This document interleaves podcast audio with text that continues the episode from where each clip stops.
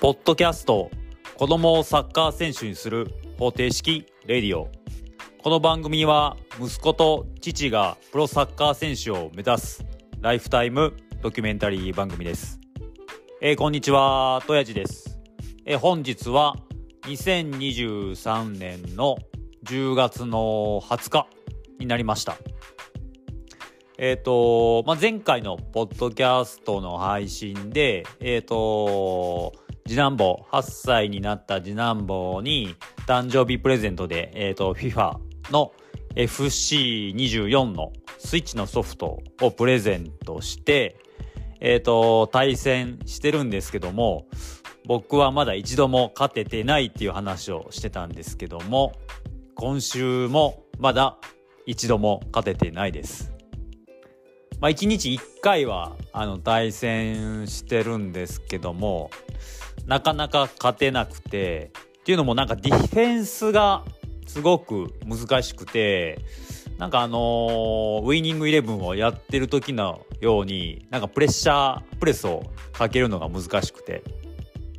で次男坊はあのー、マンチェスターシティをずっと使ってて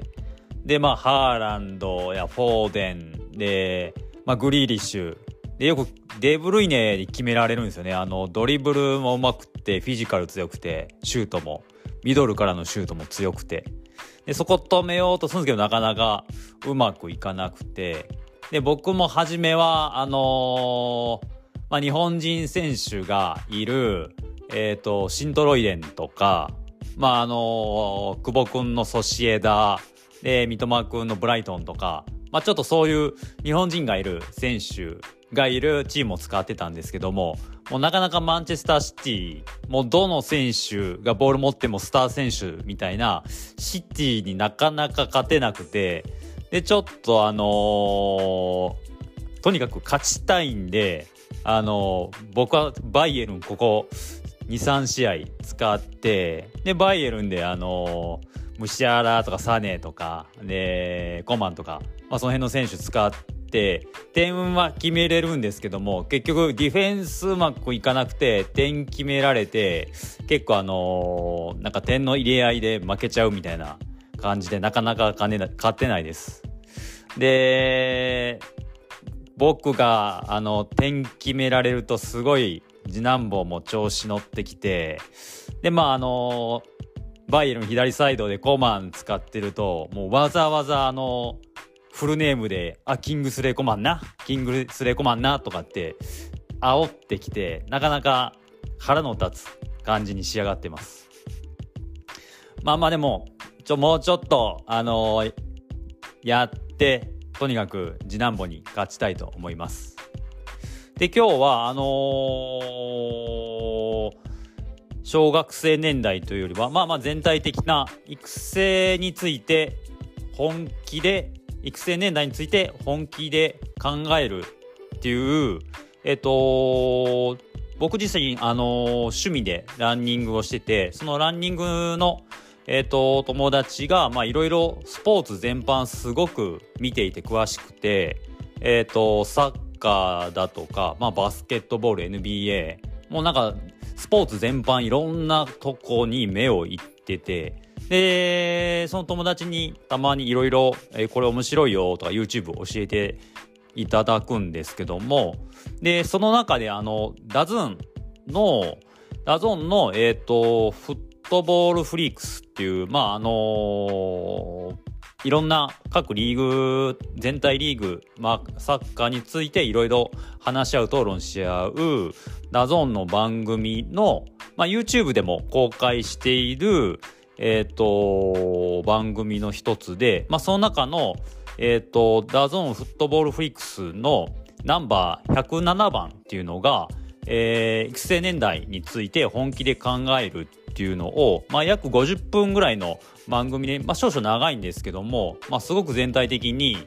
面白くて、で、まあ、僕も日々、あの、なんとなく考えているとか思っていること、まあ、このポッドキャストで話しているようなことが話されてたんで、まあ、ぜひ、あの、見てほしいなと思います。あの、ツイッターの方にもそのリンク貼り付けたので、まあ、よければ見てほしいんですけども、まあ、その中で話されてたことの中で、まあ、あの、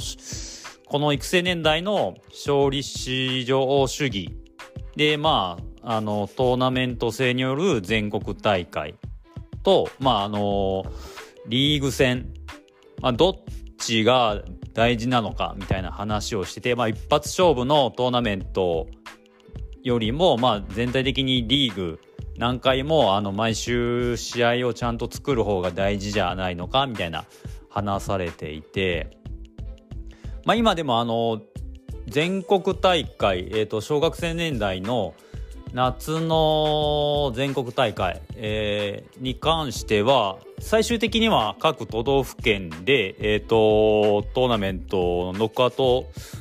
えー、ステージみたいな戦い方になるんですけどそこまでに行く、えーと、地域代表を決める試合に関してはあのリーグ戦やってると思うんですね。多分まあ全国の都道府県でやってるか分かんないんですけども、まあ、大阪はリーグ戦やってでそのリーグ戦の成績で、えーと、地域の代表を決める最終的なトーナメントの、えーと、割り振りを決めるんで、まあ、そのリーグ戦で成績が良かったチームは、えーと、1戦目がそのリーグ戦で成績が悪かったチームと当たるという、まあ、有利な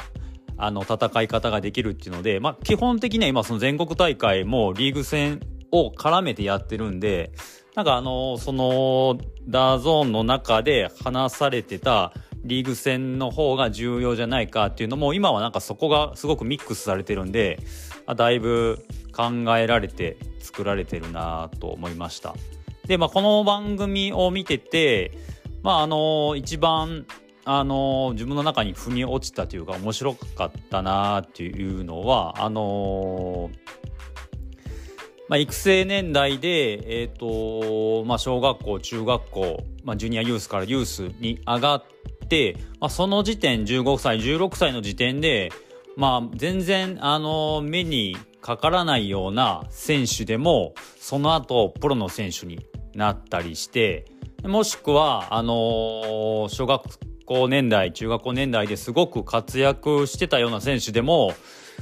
急にパターンとあのサッカーをやめてしまうあのうちの長男みたいな子もいるので、まあ、とにかくいつ何が起こるかわからないいつどこでプロになるかもわかんないので、えーと、その番組で言ってたのは、まあ、とにかく、あの目をつまない、えー、とにかくあのサッカーを楽しんで好きになってもらう。でそういう環境を作っていくのが大事って言ってて、まあ、それはすごい今僕が思っていることと、まあ、同じ考えだったのですごく腑に落ちたなって感じです。やっぱり僕長男の時は僕自身がまサッカーを知らないので、まあ、サッカーのプロの選手になりたいって言った長男に対して、まあ、いかにあのプロになれる道を作ってあげれるかっていうのに必死だったのでまあ、とにかく長男の試合のプレー一つに対してもあの良かったところ悪かったところ結構僕は口に出して言ってまあ良かった分はあの良かったねでいいんですけど、ま、やっぱり悪かった部分もいちいち言ってしまうんでやっぱりそこに関してはあのサッカーが純粋に好きっていうよりは、まあ、親とかコーチの目を気にしてこう言われたからこうしないとああしないとっていう、まあ、負の面を与える場面が多かったと思うので、まあ、そこに関してはあの今とにかく好きにサッカー次男坊に関しては好きっていう気持ちをなるべく積まない、あのその気持ちを大事にして、まあ、本人がこれ以上あのサッカーしたらちょっとしんどくなっちゃうなというような量ではなるべくやらせないようにしてます。でえっ、ー、と、まあ、それで、あの、今この小学校年代低学年とか、まあ、高学、まあ、中学年ぐらい、3年生、4年生ぐらいだと結構あの、サッカーできる子はできるし、で、その中で、まあ、特に小学校年代っていうのはもともと持って生まれたフィジカルの差とか運動神経的なものの差もあってあのうまいことと下手な子みたいなところの境界線が結構見えてで特にうまいサッカーこの年代でサッカーが上手い子の親もじゃあ今上手いからもっとこのままあの中学校年代高校生年代もずっといけるっていうふうに思うのでよりこうえっ、ー、と熱が入る分子供もどこかでプレッシャーを感じていくと思うのでそうやってあの子供をプレッシャーかけてもサッカーの熱量を上げていくのも大事だとは思うんですけど僕はなんか長男の時にそれをやったことで最終的には長男もいろいろ疲れてサッカーをやめるっていうとこに行き着いたかなと思うので、まあ、なるべく次男坊に関してはあの親から僕からはプレッシャーかけない自分がやりたい量でサッカーやってもらうで好きな興味あることはバンバンそっちにも力出してってなるべく今の好きっていう気持ちを、まあ、あのずっとこのティーンエイジャー時代は続いていけばいいなという感覚で、あの見てます。で、えっ、ー、とまあ、親の、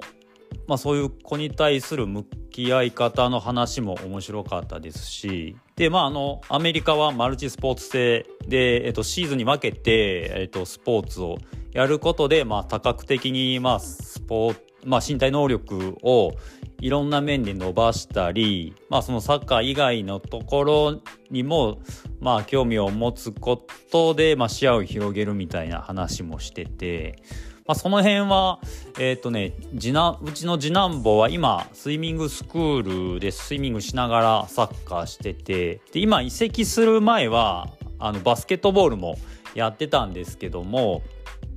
移籍したチーム先で、やっぱサッカーもっとしたいっていうので、今、バスケットボールは行かなくなって、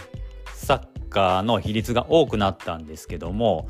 まあその辺も僕は全然サッカーの時間減らしてバスケットボールやりたかったらそっちでもいいと思いますし、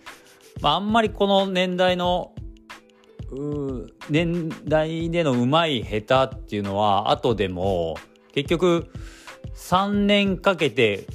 うまくなったことがえっ、ー、と3年で結局サッカーやめちゃったら終わっちゃうのでそれがえっ、ー、とサッカーにかける時間が少なくて3年である子は3年でできた子がうちの子は5年かけないとできなかった。ってなってもその先またサッカーが続いていくような気持ちがあればまあそれでもいいのかなと思うので、まあ、あんまり今のうまい下手っていうのはそんなに気にしてなくて、まあ、とにかく好きでやってほしいっていう気持ちが大きいので、まあ、今回のちょっと教えてもらって友達に教えてもらってこの育成年代について本気に考えてみたっていう DAZN の Football Freaks を、まあ、見たんですけど、まあ、すごく面白い、あのー、内容でした。であの YouTube で配信してるので YouTube で、まあ、50分ぐらいの番組ですけどまあ、見れますので、ぜひ、あのー、皆さんにも見ていただきたいなと思います。で、えっ、ー、とまあ、その中で言ってた親の参加、あのー、子供のスポーツに対する親の参加、まあ、結局そのサッカーをさせるにしても何か他のスポーツさせるにしても、え、ー、と、まあ、サッカー以外の習い事、ピアノでも体,、えー、体操でもダンスでも、まあ、塾でもいいんですけど結局その、えーと、子供たちにそういう機会を作るためにはやっぱ親の参加っていうのは非常に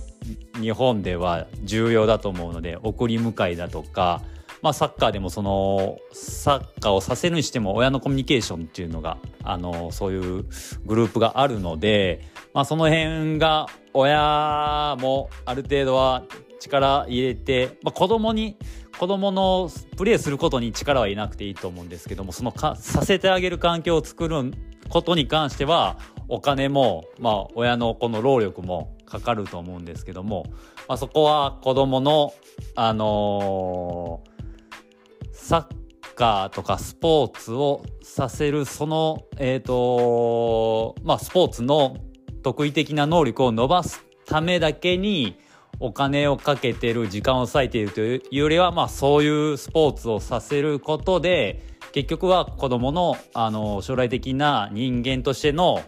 成長につながる教育をしてると思えばまああの時間をそこにいっぱい割いてもいいのかなと思うので、まあ、そういう感覚で子どもの、えーと、スポーツに向き合えていければなとあの僕自身は思って